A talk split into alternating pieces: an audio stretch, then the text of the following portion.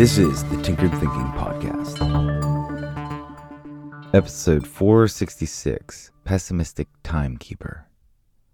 Hofstadter's law states it always takes longer than you expect, even when you take into account Hofstadter's law.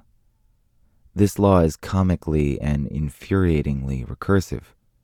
We project how long a project will take, one we've never undertaken, and invariably we grossly underestimate how long it will take.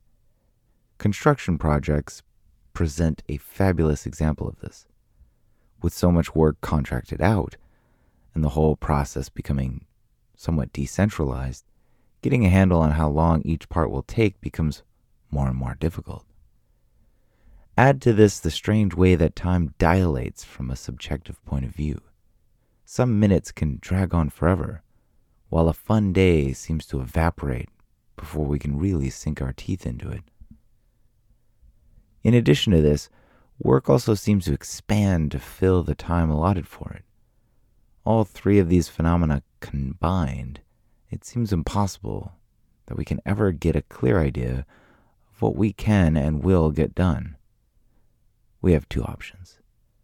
When it comes to deadline agreements with other people, we can inflate the time with the hope that we will deliver before, or we can give a tighter deadline and risk missing it. Giving a later deadline might seem wise, but as mentioned, work has a strange inflational quality and will probably fill this buffer time. It stands sensible to reason that the opposite is also true. If work can expand, then perhaps it can be compressed. The risk is that lower quality work will result from being rushed. So, which to go for?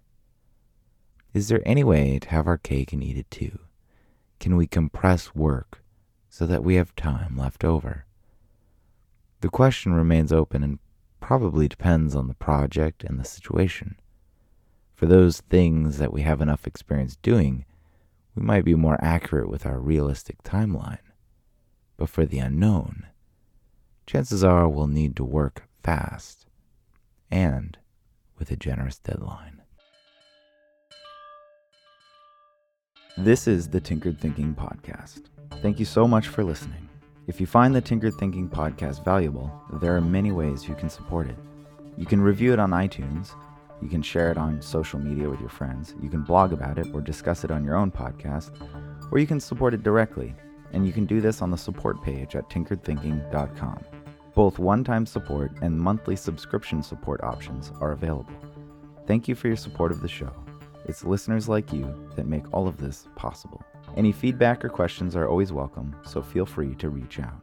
And until tomorrow, remember to be careful about the context.